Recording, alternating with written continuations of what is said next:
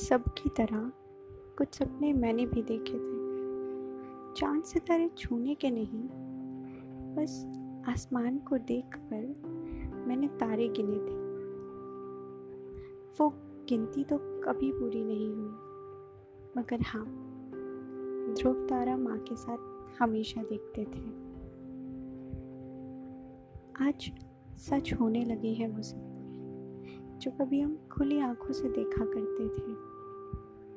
खुशी होती है जब हम भी घर पर मिठाइयाँ लाते हैं, जो पहले सिर्फ़ पापा लाया करते थे।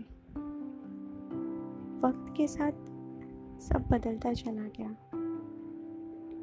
ना अब आसमान की ओर नज़र जाती है, और ना ही वो शरारते हैं जो कभी माँ के साथ किया करते थे। सपनों में कभी ये हिस्सा तो देखा ही नहीं था। अनमोल रिश्तों की कीमत पर मिल रही हैं ये खुशियाँ, जो हम हमेशा से चाहते थे।